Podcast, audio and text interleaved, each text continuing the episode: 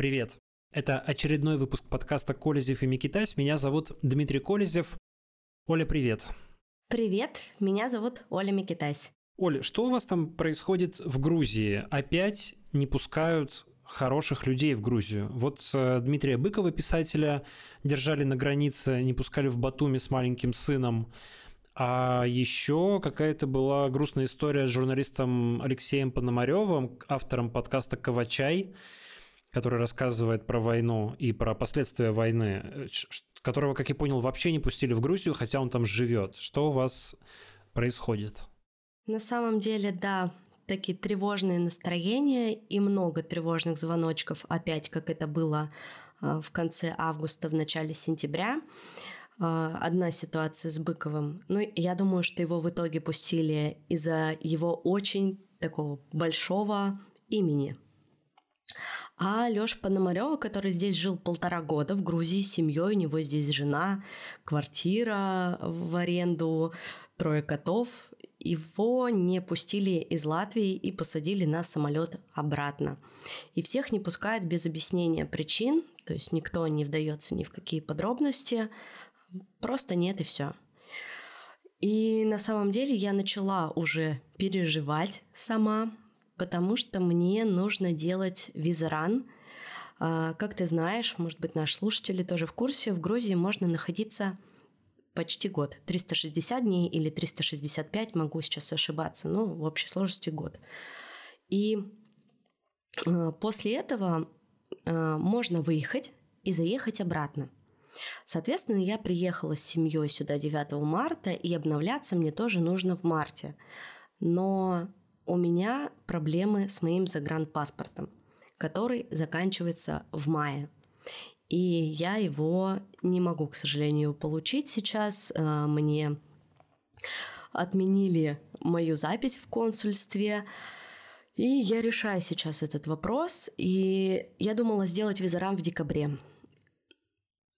Потому что в Грузию можно заехать, если у тебя еще паспорт действительно три месяца чтобы, если что, у нас была возможность уехать с моим уже заканчивающимся паспортом либо э, в Турцию, либо в Черногорию, либо в Армению, ну, чтобы были какие-то варианты, чтобы не так, что у нас был единственный путь возврата, это только в Россию, где я смогу поменять непосредственно там паспорт. А, но все больше и больше сейчас людей вокруг меня в том числе моих грузинских друзей, говорят, что настроение на границе, правда, не очень, и не стоит сейчас делать визаран, потому что вроде как чуть ли не указания какие-то сверху, что визаранщиков пускать обратно не будут. Вот, то есть все, кто приехал, собственно, в феврале, в марте, когда началась война, и которые не выезжали в Россию все это время – захотят сделать визаран, их не пустят. Не понимаю здесь интереса Грузии. Ну, то есть э, одно дело, когда э, это касается журналистов, это касается э, тех, у кого в России заведено уголовное дело по политическим причинам, у кого есть статус иноагента. Ну, то есть есть какой-то прецедент.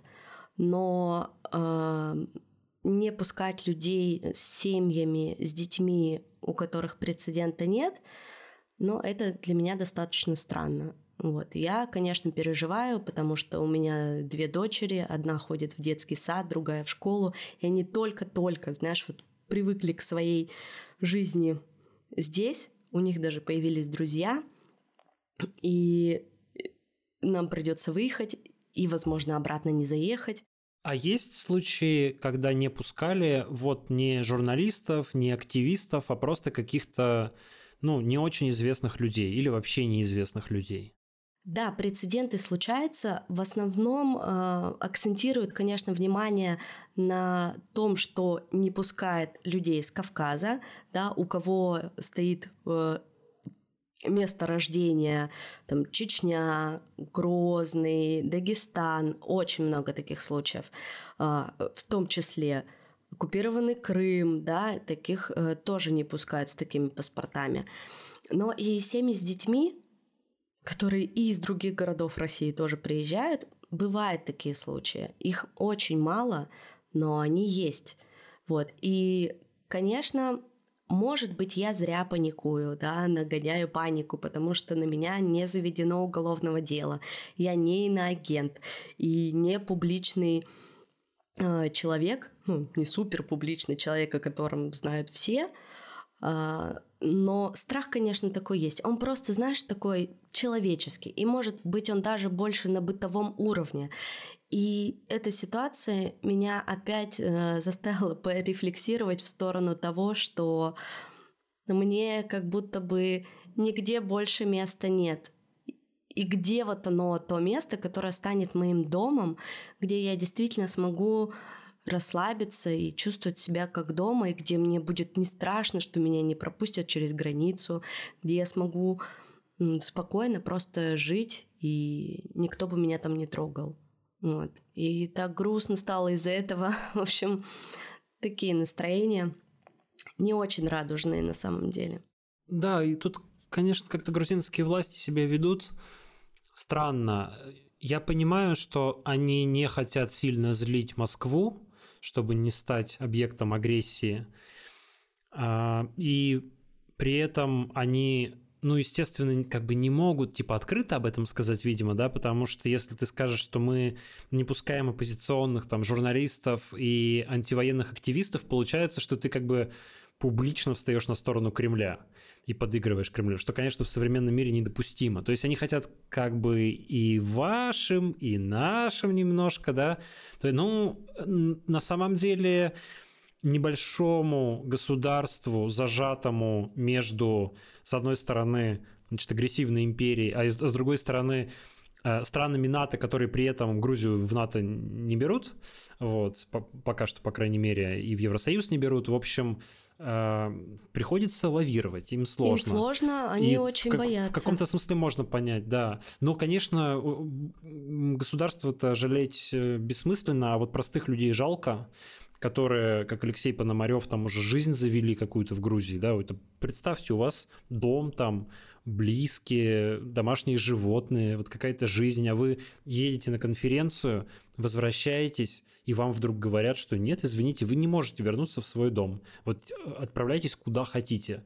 И вы там с каким-нибудь одним, с одной сумкой потому что на выходные уезжали, вот вынуждены, вы вообще не знаете, что делать, да, теперь нужно как-то дистанционно все оттуда увозить, как-то искать себе новое место для жизни. Вообще, врагу, конечно, не пожелаешь, ужасно это все звучит. Э, тут хочется от Грузии, ну, какой-то прозрачности тогда. Ну, скажите, окей, что вы, вот список людей, которых мы не хотим видеть, да, например, а, чтобы эти люди даже не надеялись к вам приехать, и у вас даже не пытались какую-то жизнь начать. Или какие-то правила объясните, что вот, например, люди, на которых уголовные дела заведены, вот мы их не пускаем, или инагентов не пускаем. Ну, скажите об этом открыто. А они уже сами не едут. То есть те, у кого есть уже какие-то прецеденты, они уже сами не едут. Ну, Дмитрий Быков, он поехал. У него было запланировано выступление, да. А тут летом э, «Машины времени» должен был концерт быть. Потом должен был быть концерт Валерия Меладзе. И там тоже была какая-то мутная история с отменами. Но Меладзе в итоге доехал, выступил. «Машина времени» будет концерт вроде после Нового года. И в обществе, понимаешь, тоже такие настроения непонятные. Они вроде как бы и дают людям с русским паспортом находиться а, в их стране 360 дней, да, а, а потом нельзя. Ну, то есть, а потом все, лавочка закрыта. То есть ты либо за эти 360 дней должен легализоваться, да, получить как-то ВНЖ, но получить в Грузии ВНЖ очень сложно, невероятно сложно либо ты должен это использовать действительно как какой-то промежуточный пункт и, де- и ехать куда-то дальше.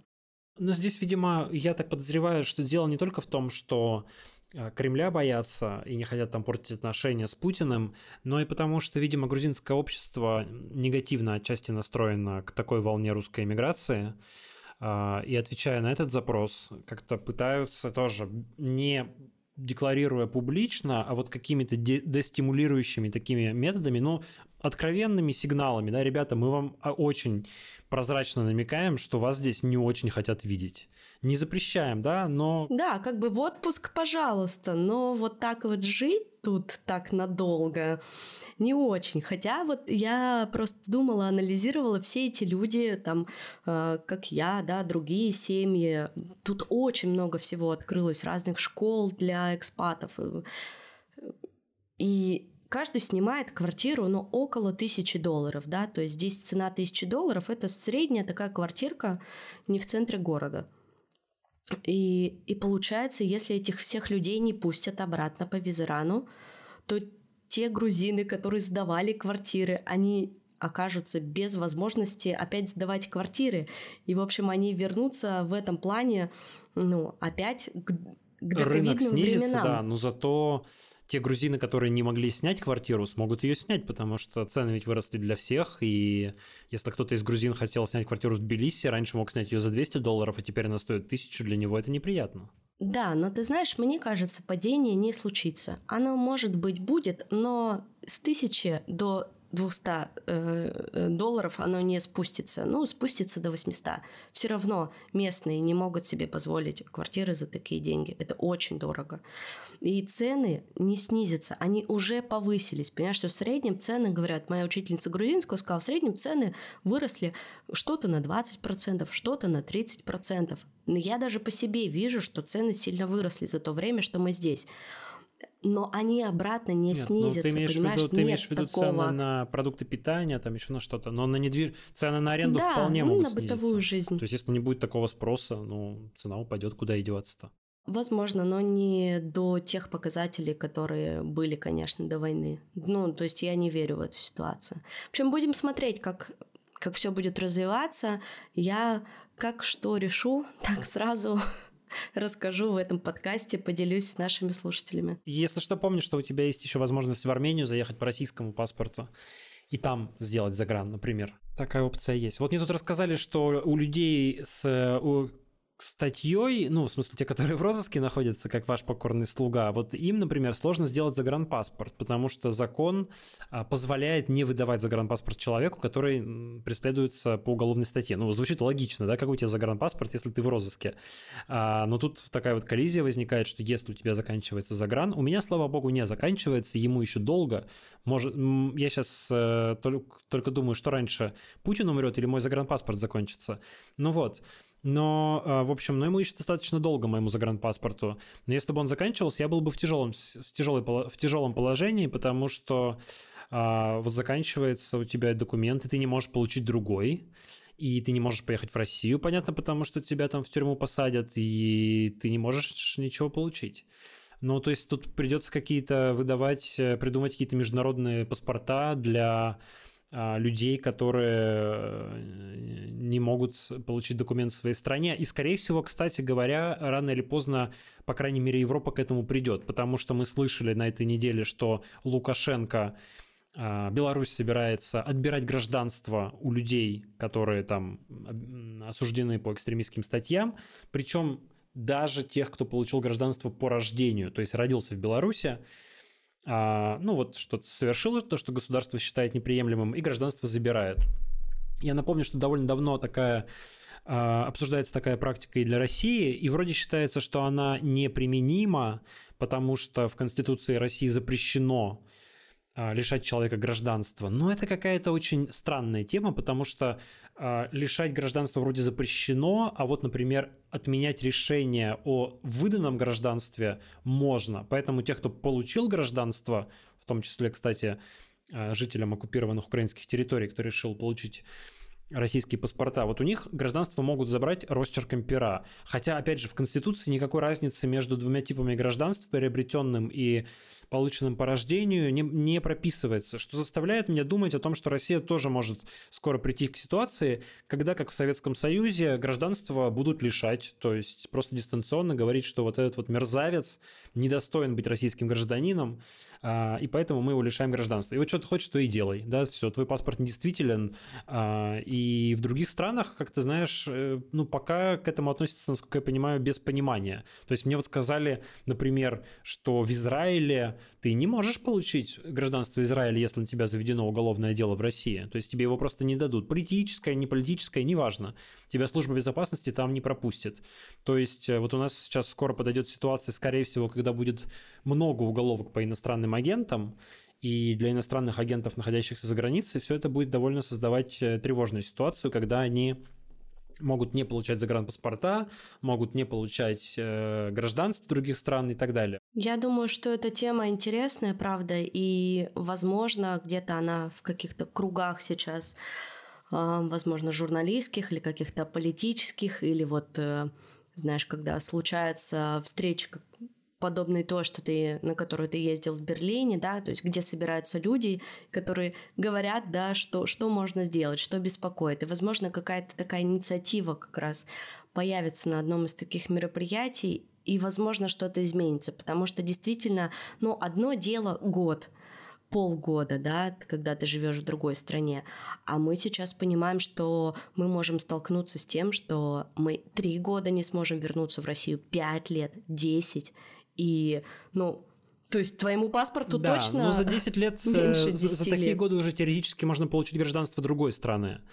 А, во-первых. Во-вторых, э, есть прецедент э, в 20 веке использования так называемых нансеновских паспортов, которые были введены Лигой наций как раз для людей, для беженцев без гражданства. И в первую очередь они выдавались эмигрантам из Российской империи, которые уехали революция случилась, их родины не стало как государство, да, они оказались люди без какого-либо статуса, но вот придумали им давать такие как бы международные документы, которые э, значительная часть цивилизованного мира принимала. Вот, наверное, что-то придется такое делать в этот раз.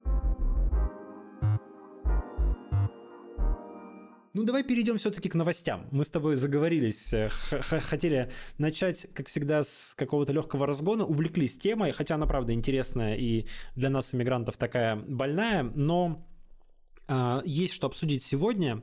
Во-первых, мы хотели поговорить про отмену всех стандартных форматов традиционных, с которыми э, Путин выступает, общается с разными аудиториями. На этой неделе стало известно, что, скорее всего, не будет послания Федеральному собранию.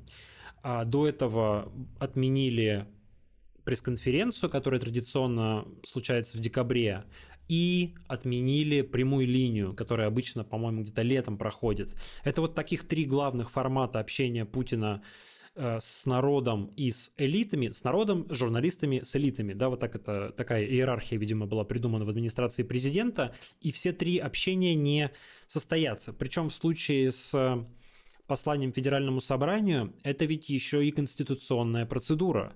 То есть она не просто пиар-мероприятие, она прописана в Конституции. Каждый год президент должен обращаться к Федеральному собранию, то есть к двум палатам российского парламента. Хотя прецедент э, отмены ну, точнее, переноса формально послания уже был в 2017 году, как-то это никого тогда сильно не возмутило, но вот сегодня, конечно, с учетом отмены двух других форматов, это выглядит очень, я бы сказал, необычно и должно быть тревожно для российской элиты, потому что это демонстрирует, что в российском государстве на фоне украинской войны что-то сильно не так. Поломалось? Да, что-то сильно поломалось. Но ты знаешь, могу добавить, э, вот мне понятно, почему отменили э, пресс-конференцию, почему был перенос вот этой прямой линии летом. Это все тоже мне понятно.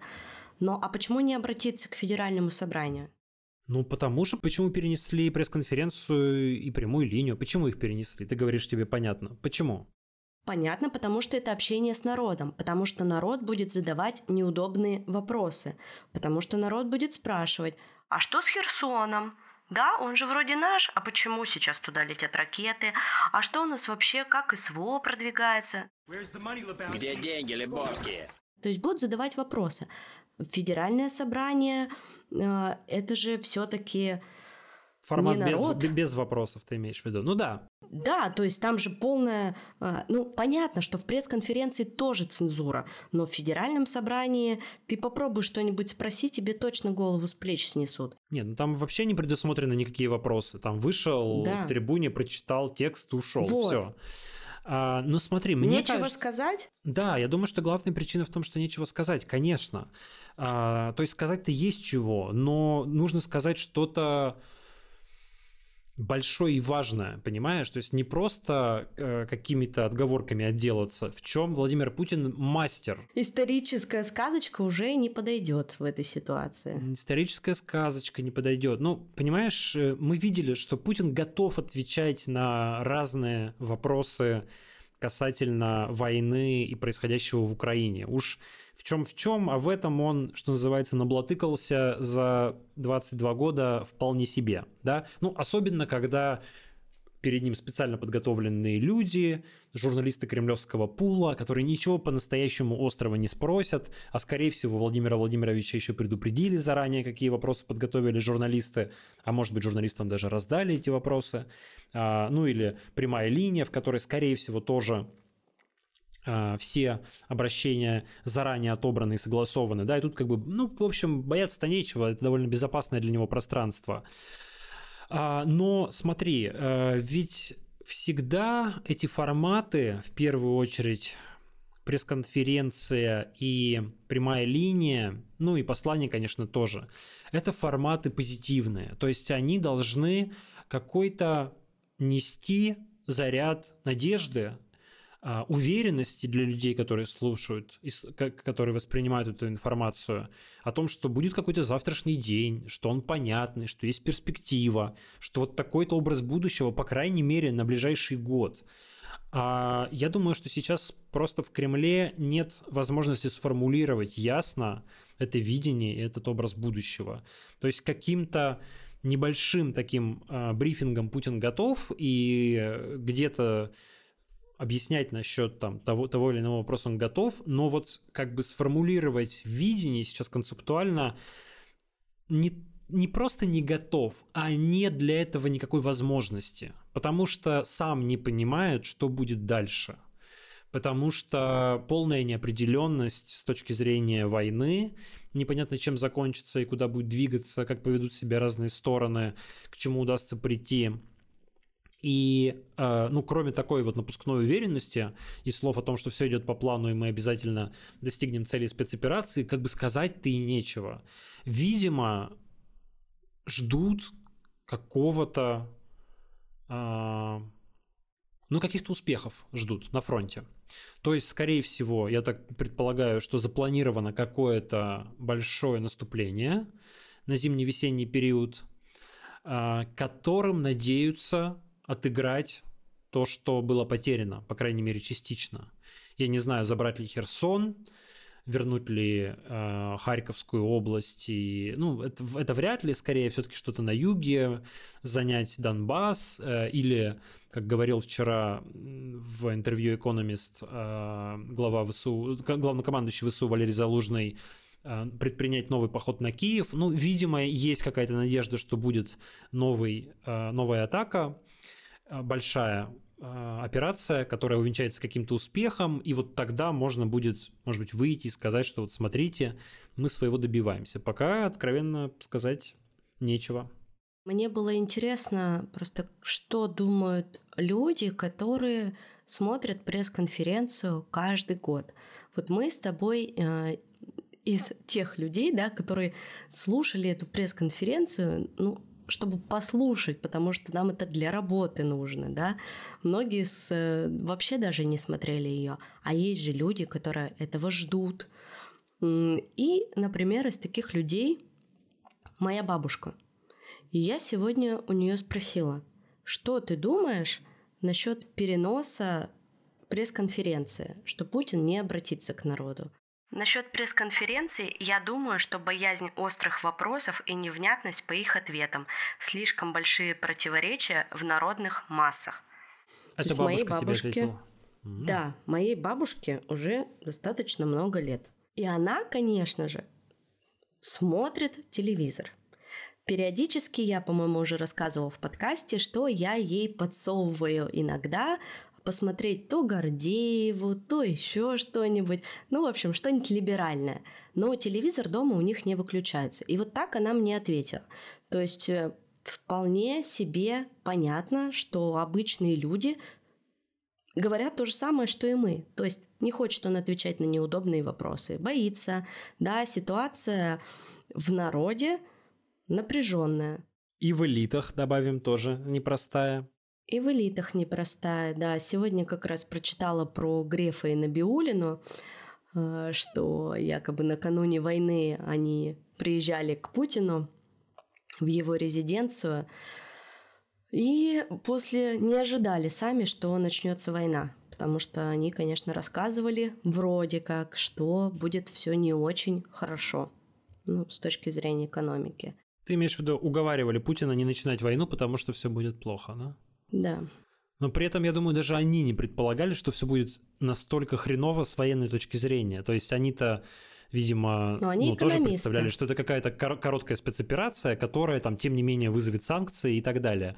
А то, что это будет такая долгая война, которая будет высасывать деньги из бюджета, а, оттягивать трудовые ресурсы, о чем сегодня заявил официально Центробанк, что мобилизация начала сказываться на трудовых ресурсах России, да, и от этого уже страдает экономика. Вот, наверное, даже Греф с Набиулиной не могли предположить, что все это настолько затянется и будет настолько тяжело.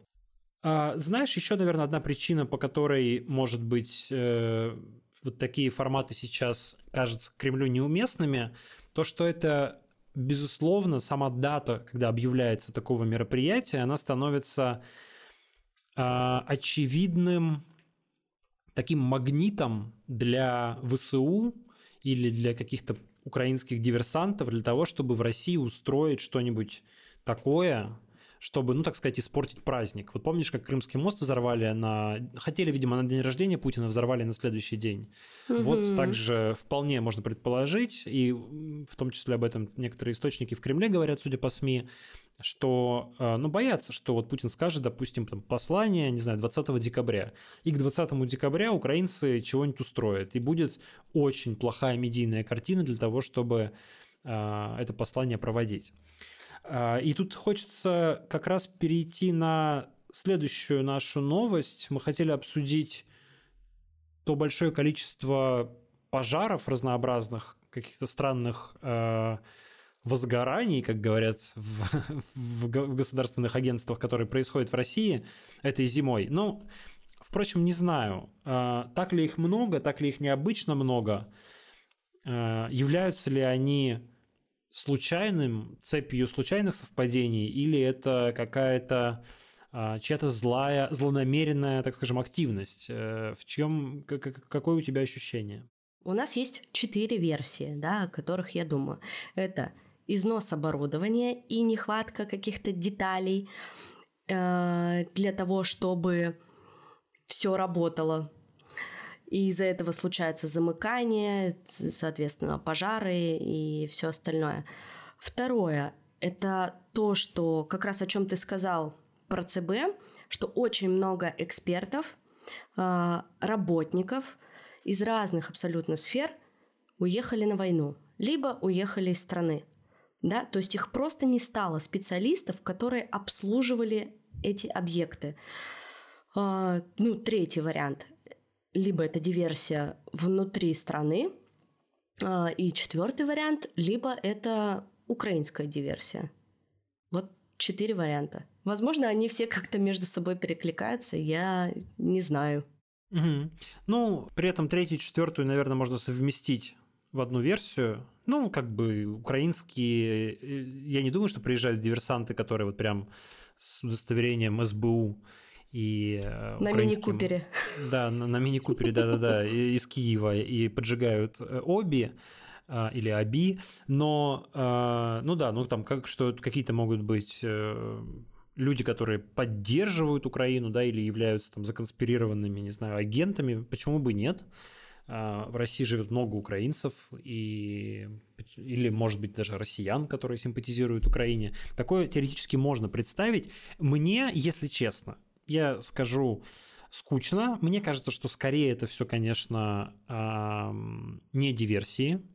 То есть скорее это все какие-то, ну вот там твои версии а, износа оборудования или оттока специалистов, которые могли этому препятствовать, они, мне кажутся, ближе к правде. А, и то это даже, знаешь, не версия, а такие факторы, которые могут влиять на то, что пожаров становится больше. Ну, а что у нас? Пожаров не было в предыдущие годы. Я сейчас пытался, знаешь, перед нашим эфиром найти какой-то список этих пожаров, чтобы так козырнуть перед нашими слушателями этим набором. И на самом деле нашел три пожара, вот, которые произошли за последнее время. Это а, мега, в, мега в Химках, да, где сгорел э, строймаркет э, Аби. Это стройпарк в Балашихе, тоже Подмосковье. И это недавний пожар на НПЗ в Ангарске. А разные объекты. Ну вот э, два строймагазина в Подмосковье похожи, и тут какие-то сомнения закрадываются.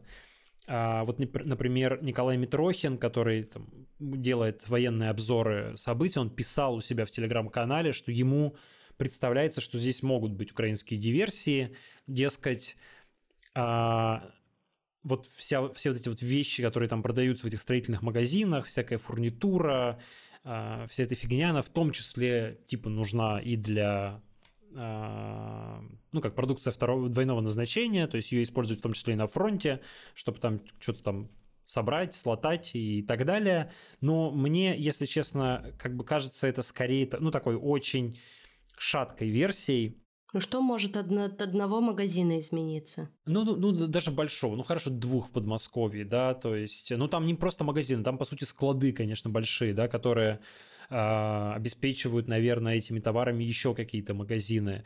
Ну, тоже, мне кажется, что вот какой-то прямо Э, какого-то серьезного воздействия это вряд ли окажет. И получается, что три пожара за, ну, даже, скажем, за неделю, если за полторы недели, как там получается, э, ну, такое может быть, э, может быть случайностями. Вполне себе. Но интересно, что на этом фоне Государственная Дума у нас принимает закон, который вводит очень жесткие наказания, пожизненное лишение свободы за помощь диверсантам, за организацию диверсии, за способствование диверсиям, за обучение диверсантов, что заставляет нас подозревать, что как раз люди во власти, они на все эти пожары, может быть, смотрят как на как раз как на какое-то следствие какого-то заговора или диверсионной работы. Может быть, не только смотрят, но и знают что-то, чего не знают все остальные. Но, если честно, а, государственная машина все-таки мелет не очень быстро, работает не очень быстро, поэтому мне представляется, что это скорее такая запоздалая реакция на поджоги военкоматов. И если посмотреть на пояснительные записки, на то, как эти законопроекты представлялись в Государственной Думе, сейчас трансляции не показывают Государственной Думы, но кое-какие видео оттуда выкладывают. Вот я посмотрел, а, там вся аргументация была в основном направлена как раз на поджоги военкоматов, ну, прямо не называлось, но считывалось э, в подтексте как бы намеками. И, видимо, триггером для принятия этого законопроекта стала работа студенческого издания «Докса». Точнее, один конкретный пост в Твиттере, может быть, где-то еще в их соцсетях выходило это или на сайте, но я нашел это в Твиттере. Это когда, по-моему, в сентябре они опубликовали тред э, карточек, который назывался «Время жечь военкоматы». И там э, обосновывалось, чем правильно, как, почему, почему это правильно жечь военкоматы, со словами, во-первых, это красиво. А, главный редак... ну, один из редакторов Доксы написал что-то вроде авторской колонки, что, дескать, время мирного протеста закончилось, теперь вот нужно жечь военкоматы, потому что, потому что, потому что. И объяснял, почему с его точки зрения это правильно. И вот э, Видимо, какое-то время государственная машина думала, что это вообще такое, как на это реагировать. А потом комиссия по расследованию фактов иностранного вмешательства в Госдуме сначала направила заявление в Генпрокуратуру с просьбой признать Доксу экстремистской организацией. И это прецедент, потому что у нас еще не было такого, что СМИ признают экстремистскими, э, экстремистской организацией. Это белорусская практика. А во-вторых, э, видимо, вот они написали этот законопроект, который, если читать, то очевидно, что он направлен вовсе не на диверсантов, да, потому что там для самих диверсантов, для человека, который условно пришел с канистрой бензина и что-то сжег, или даже бросил бутылку зажигательной смесью, по-моему, там вообще ничего не меняется, даже сроки наказания. А вот для людей, которые финансируют, организуют, э, обучают там и так далее, так далее, так далее, вербуют. Вот для них, для всех наказание, новые статьи и наказание вплоть до пожизненного заключения. Пожизненного заключения. То есть за тред в Твиттере или за репост треда в Твиттере можно получить пожизненное заключение. То есть, если ты напишешь в социальных сетях, как сделать коктейль Молотова... У нас было два мешка травы, 75 таблеток мискалина, 5 марок мощнейшей кислоты, пол солонки кокаина, и гора возбудителей, успокоительных и всего такого, всех цветов. Этого Докса даже не писала, между прочим, как сделать коктейль молота. Они написали время жечь военкоматы. Но это считается, да? Ну Уже? да, да, да. Ну там не было даже инструкции, как это делать, да. Просто это их, они как бы выразили свое отношение. Мы сейчас не обсуждаем, правильно это или нет. Я считаю, э, что это неправильно не потому, что даже, даже не, не в категориях там мирного протеста, не мирного протеста, а, ну, с моей точки зрения, если ты как бы сам не идешь жечь военкоматы, то ты, пожалуйста, к этому и других людей не призывай. Если ты там сам, ну, не рискуешь, а, уехать на 15 лет вот таким образом, то, ну, как-то, мне кажется, не знаю, призывать не очень правильно. Это ну, мое это отношение. то же самое, что мы никого не призываем выходить на митинги, когда да, мы сами да. не выходим и находимся в эмиграции. Вот именно, да. Но ладно, в общем, а, но это как бы скорее такой этический вопрос. А тут типа пожизненное заключение можно получить за твит. И я думаю, что против Доксы наверняка а нет, не наверняка. Не смогут возбудить уголовное дело, потому что все-таки по уголовному кодексу у нас не получается а, обратный порядок действия закона, заднюю силу включить у закона. Поэтому нужно будет ждать какого-то другого прецедента, какого-то другого повода для возбуждения дела, но наверняка этот повод быстро появится, потому что там под этот закон подпадают, ну, в том числе любой телеграм-чат, где обсуждается поджог военкомата. Вот в каком-то чатике вы пошутили с друзьями, что надо пойти сжечь военкомат. Оказался в этом чате провокатор или стукач, всех сдал, ребята, по новому закону, еще не принятому, но прошедшему первое чтение, вплоть до пожизненного заключения. Поэтому будьте аккуратны в таких разговорах. Да, сейчас вообще нигде ничего лишнего нельзя говорить. У меня один знакомый удалился вообще из Телеграма, ни с кем не переписывается, э, скачал себе одну защищенную сеть э, мессенджер, который называется Сигнал, и говорит, вот я только в Сигнале переписываюсь. Но я не знаю. Сигналом многие пользуются. Насколько... Да. Я тоже пользуюсь сигналом да, для насколько... переписок. Он считается наиболее безопасным. Например, э, иностранцы все доверяют только сигналу. Телеграмму они не доверяют. Хотя мне кажется, что секрет-чаты с двойным шифрованием в Телеграме достаточно безопасны. Еще один законопроект, который мы хотели обсудить, это э, законопроект про иностранные слова. Да-да-да. Слышала про такое, Оль, да? Расскажешь? Да. 13 декабря Госдума приняла в первом чтении законопроект, который вносит изменения а, федеральный закон о государственном языке Российской Федерации. И в пояснительной записке авторы пишут, что новые правила помогут защитить русский язык от чрезмерного употребления иностранных слов и позволят контролировать соблюдение норм современного русского литературного языка чиновникам и обычным гражданам. А, мне, знаешь, что не очень понятно – а, что у нас будет запрещено слово фейк. А, оно как будет у нас называться? А, закон э, о подделках или что-то там. А, ну понятно, закон у нас о дискредитации армии, и вот они везде у нас там борьба с фейками, то с фейками. Теперь это будет называться э, подделкой или как еще можно назвать, я не знаю. Ну, липой. подожди, у нас у нас это и так официально называется вовсе не фейком, никто это официально не использует. Называется недостоверной информацией. Ну вот, недостоверная информация, точно. А я еще, знаешь, о чем подумала? А буква Z тоже будет запрещена? Ну, буква Z это не слово. Это же ну, всего лишь это символ. символ. Да.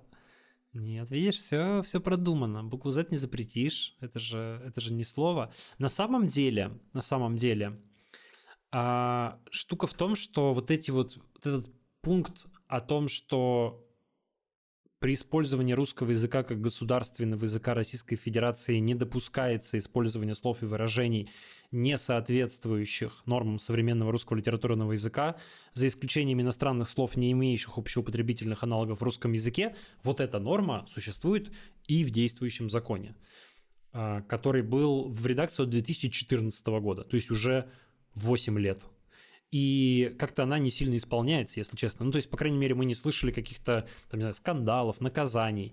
Вот как раз э, новый закон, он законопроект, точнее, пока что, он что вводит? Он вводит э, даже не эту норму, а он вводит маленькое дополнение к этой норме, в которой говорится, что э, вот перечень слов, которые э, должны использоваться, он содержится в каких-то конкретных словарях. И то есть, если появляется какой-то список, да, и если вы этому списку не соответствуете, то вы нарушаете закон. И, видимо, ко второму чтению там еще появятся поправки в КОАП, э, то есть в Кодекс об административных правонарушениях, где пропишут какие-то наказания за это. Но это касается, по крайней мере, пока что только русского языка как государственного. То есть, а это что значит? Ну, это если разговариваем мы с тобой, то, в общем, мы о чем хотим, о том и говорим. Да, и на каком языке? Хоть фейки, кринж, э, трэш, э, все что угодно. Вот. А если это, значит, какая-то официальная переписка, или если это, например, судопроизводство, а, или это важно, зарегистрированные СМИ, там тоже считается, что язык государственный. А, mm. Или это фильмы, там тоже считается, что язык государственный, вот в официальном дубляже, а, а также название географических объектов. А, и, возможно, пока еще дискутируется депутатами, включать это или не включать в закон, реклама. Да, вот тогда, конечно, это будет довольно существенное изменение языкового пространства, потому что, ну, например, там, не знаю, слово кэшбэк выпадет, да, которое сегодня в каждой второй банковской рекламе, по-моему, звучит, и другие слова, которые, э, ну, как-то вот любят наши люди, наши маркетологи, хочется сказать, но маркетологи же любят, потому что людям это нравится, всякие нероссийские словечки, пришедшие к нам из-за рубежа. Бойфренд. Бойфренд, да. Ну, что, кстати, совершенно нормально, потому что вот есть такие пуристы, которые следят за а, чистотой языка, и, в общем, они существуют, конечно, не... Появились они не, не сегодня, а, там, и не вчера, и даже не позавчера, да, существовали всегда. И приблизительно сколько существует русский язык и сколько люди о нем думают, ну, уж с 18 века точно, да, всегда были какие-то люди, которые говорят, не нужны нам все эти иностранные слова и выражения а другие люди говорили, да, что вы переживаете, язык это живая субстанция, он постоянно меняется, постоянно что-то заимствует, поэтому нет ничего плохого в том, что мы какие-то слова заимствуем у иностранцев. Ведь огромное количество слов в современном русском языке, я даже не говорю про такие слова, как президент, парламент, а, и, там, и так далее, администрация, да, что это не, а, ну, не русские слова, да, они заимствованные. Ну и такие слова, там, как, например, кухня, немецкое слово, да, то есть огромное количество слов заимствованы были когда-то, прижились в русском языке, сегодня мы не можем себе представить э, без них язык, и довольно странно выставлять какие-то искусственные препоны. Хотя а, авторы этого законопроекта ссылаются, как у нас водится, на международную практику, в частности, приводят пример Франции, где тоже есть закон о защите национального языка, и там э, его тоже критикуют, не любят. Например, во французском языке, как я с удивлением узнал, не используют слово компьютер. У них для него есть какое-то а, особое слово, э, которое я, конечно, не выговорю, потому что я французским не владею, но что-то вроде э, ординатор, то есть упорядочиватель, упорядочиватель, слово в 55 году придумали, вот, э, которое там используется вместо слова компьютер. Вот, может быть, мы тоже до чего-то такого дойдем. Но во Франции этот тоже закон постоянно э, по поводу него идут дискуссии, его высмеивают, говорят, что он устаревший, бессмысленный и так далее. Вообще, я бы сказал, что язык — это такая штука, она удивительно умная, и она какой-то обладает такой, э, она является воплощением народной мудрости, и вот те слова, которые вот нужны языку, они в языке остаются. А те слова, которые не нужны, они оттуда выпадают и там никак не приживаются. И на это очень сложно повлиять искусственно. Это такой стихийный процесс, который обладает какой-то своей очень мощной внутренней динамикой, на который, как мне кажется, правда очень трудно влиять и, наверное, бессмысленно и, может, даже вредно. Да? Пускай язык развивается так, как ему хочется развиваться. Ну да, язык как свой отдельный живой организм. Кстати, я вот сейчас начала учить грузинский. Ну как сейчас, я его уже три месяца на самом деле учу с горем пополам. Я занимаюсь с учительницей два раза в неделю. Но это так тяжело, просто невероятно. И здесь тоже очень много заимствованных слов, э, и они произносятся почти точно так же, как и мы в русском языке их произносим, как э, их произносят во многих европейских языках, например, а, там, телефон по-русски, а по-грузински телефони. А, вот ну, очень много всего, там, кондиционерии, ну, просто в конце добавляешь «и», и все, и таких слов очень много, и никто из-за этого не страдает, но при всем при этом грузины очень любят свой язык, и, и моя учительница, она такая достаточно взрослая, и она с такой любовью о нем рассказывает, и я прям сама уже начинаю потихоньку в него влюбляться, но если бы это было немножко попроще, мне кажется, это было бы... Любовь была бы сильнее, а так он мне очень сильно тяжело дается. Я прям мало что пока могу сказать, при том, что я многое понимаю уже, но сказать не могу. Сказать могу только базовые вещи. Ты, кстати, не учишь литовский язык? Ты сегодня второй человек, который меня об этом спрашивает, потому что меня спрашивали об этом только что на немецком радио. Я его, ну, можно сказать, что не учу, потому что, во-первых, э, он сложный, его, его, прям, его нужно учить с преподавателем. А преподавателя я не могу пока найти, потому что здесь образовался дефицит преподавателей. Приехало В Грузии тоже много, дефицит Приехало очень много, да, эмигрантов, и я вот сунулся к одной женщине, она говорит, у, знаете, у меня э, даже близко нет для вас места, вот у меня есть одна знакомая, возможно, в январе она будет набирать новую группу, и тогда там она вас возьмет. Вот. Так что, может быть, я... Ну, я, если честно, хочу поучить. Пока что мы выучили только какие-то очень, ну, прям совсем простые слова. Там, типа, здрасте, до свидания, спасибо. Тогда я даже счет не знаю. Даже счет не знаю. А, но тут еще мотивация не то чтобы очень большая, потому что, в принципе, 99% литовцев говорят либо по-английски хорошо, либо по-русски хорошо и тебе с ними язык, э, в общем-то, и не нужен. То есть он нужен только, чтобы продемонстрировать какое-то уважение, что ли, к... Э, к людям и к месту, в котором ты живешь. К месту, Это да, в котором правда. ты живешь. Да, то есть там ты заходишь, говоришь свейке, там прощаешься в Висагаро, и людям понятно, что ты не, не говоришь по-литовски, но ты чуть-чуть им проявил уважение, хоть пару слов из их языка выучил.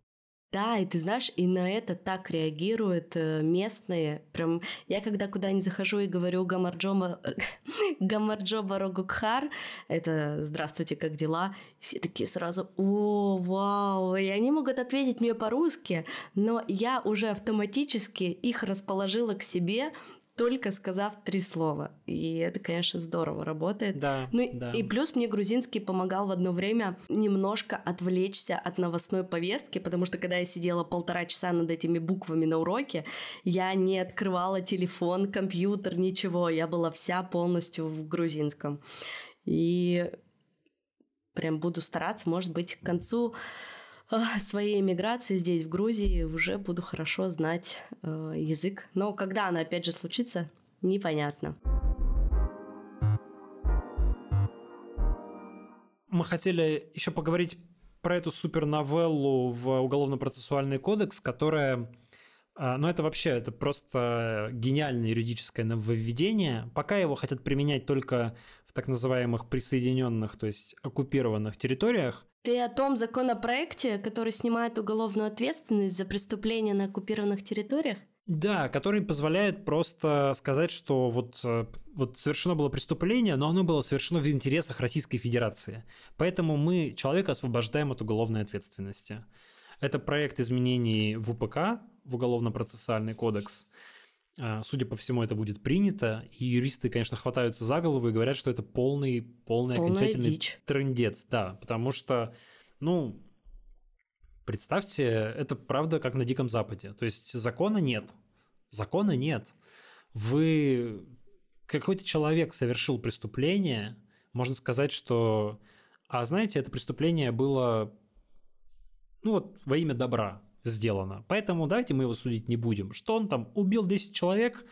Ну, понимаете, такое дело, э, это было в интересах Российской Федерации. Все, точка. Тут смотри, в чем проблема. Ну, во-первых, это как бы говорится, что это, конечно, только для этих четырех регионов, и, наверное, так и будет действовать. И вроде бы это только а, действует на период до 30 сентября 2022 года, то есть до их официального вхождения, да, если я правильно понимаю, в состав Российской Федерации. То есть, э, в чем смысл? Российские войска были на этой территории, например, в Херсонской области, непонятно чего там творили.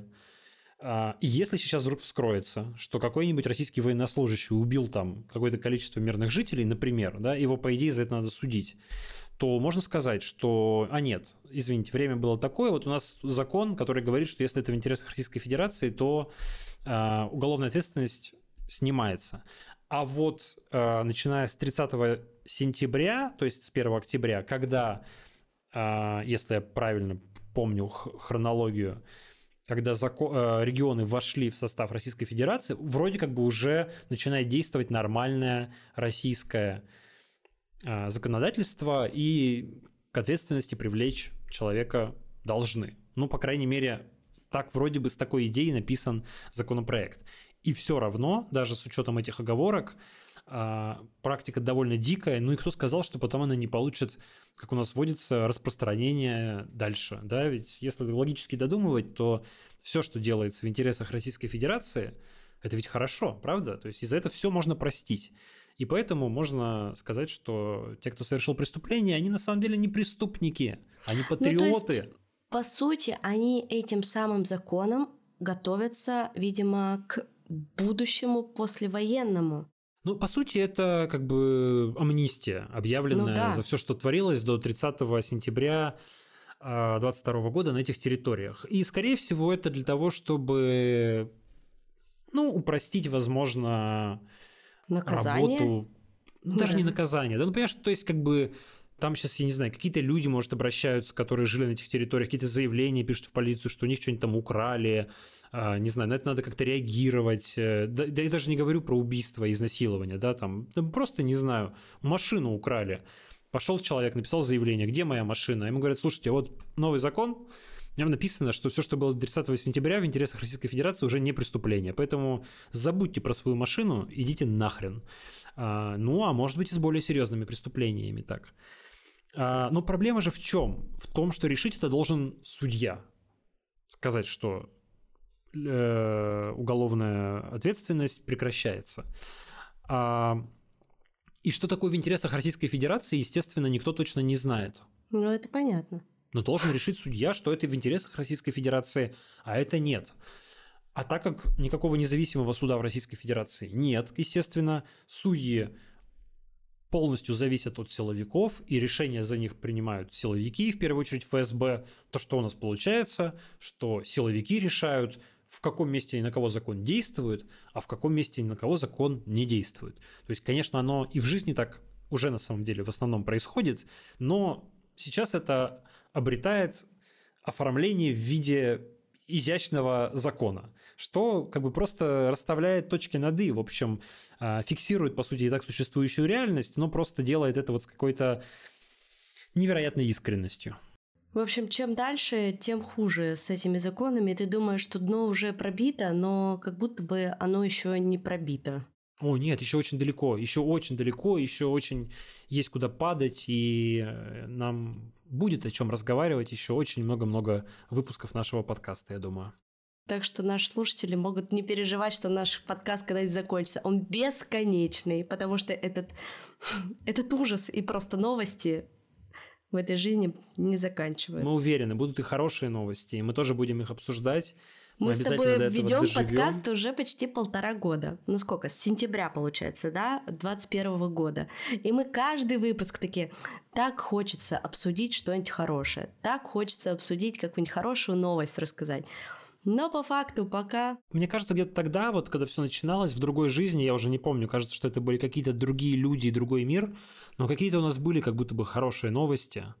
Надо порыться в архиве, посмотреть. Но что-то хорошее мы обсуждали. Мы даже, кажется, придумывали, что в конце каждый раз должна идти какая-нибудь легкая новость, и мы должны там типа посмеяться по поводу чего-нибудь такого, ну, воодушевляющего, можно даже сказать. Но сейчас, конечно, так делать не получается. Но когда-то, будем надеяться, мир придет в какую-то норму. Видимо, это будет уже новая норма, она все, он все равно не будет прежним, но каким-то будет. Да, потому что война продолжается, и она идет уже почти 300 дней. Ты представляешь, почти 10 месяцев. Мы записываем подкаст в пятницу, накануне его выхода на всех площадках. И вот именно в пятницу было выпущено 76 ракет по Украине. И Харьков был полностью обесточен. Многие города в Украине были полностью обесточены. Я посмотрела, в Киеве сейчас 2 градуса тепла. Ты представляешь, что такое 2 градуса тепла, когда у тебя нет тепла дома. Это... Электричество, да, и лифт не Ничего. работает, и вода не работает, интернет э, работает с перебоями или вообще не работает. Я говорю про мобильный интернет, Это просто настоящий работает. геноцид. То есть, ну как ты по-другому назовешь удары по инфраструктуре? Не будем бросаться словами, это не геноцид. Геноцид это другое. Все-таки я вот призываю, как бы, правда, не бросаться словами, потому что они обесцениваются от этого. И когда нужно будет действительно кого-то судить за геноцид, будут сложности с тем, что потому что девальвируются слова. Все-таки геноцид это другое. Это, не знаю, можно назвать террором, Терроризм? Ну, это правда террор, да, это террор, это политика запугивания, устрашения, так, чтобы вселить во всех ужас и принудить к, к, к тем или иным переговорам, капитуляции, к чему-то там, к какому-то решению. Вот. Но все-таки под определение геноцида, нравится нам это или не нравится, это, скорее всего, не, не подпадает, потому что а, ну, в общем, смотрите, определение геноцида, все написано, это не оно. Но то, что это отвратительно, преступно и, и террористично, это безусловно. Спасибо, что вы были с нами этот час. Подписывайтесь на нас, пожалуйста, на Бусти, на Патреоне, на Диме Телеграм-канал, на меня в Инстаграме. И увидимся, услышимся через неделю. Пока. Пока.